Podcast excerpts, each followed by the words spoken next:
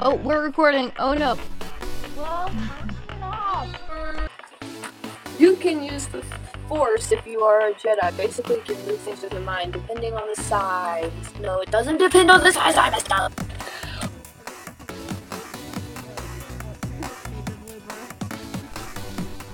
Thank you, Zoe. And now it's it. Uh...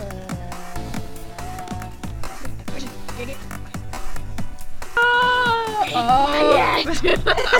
really? You had to record that just for the bloopers, didn't you? The third grade is partnering with Urban Roots for their show.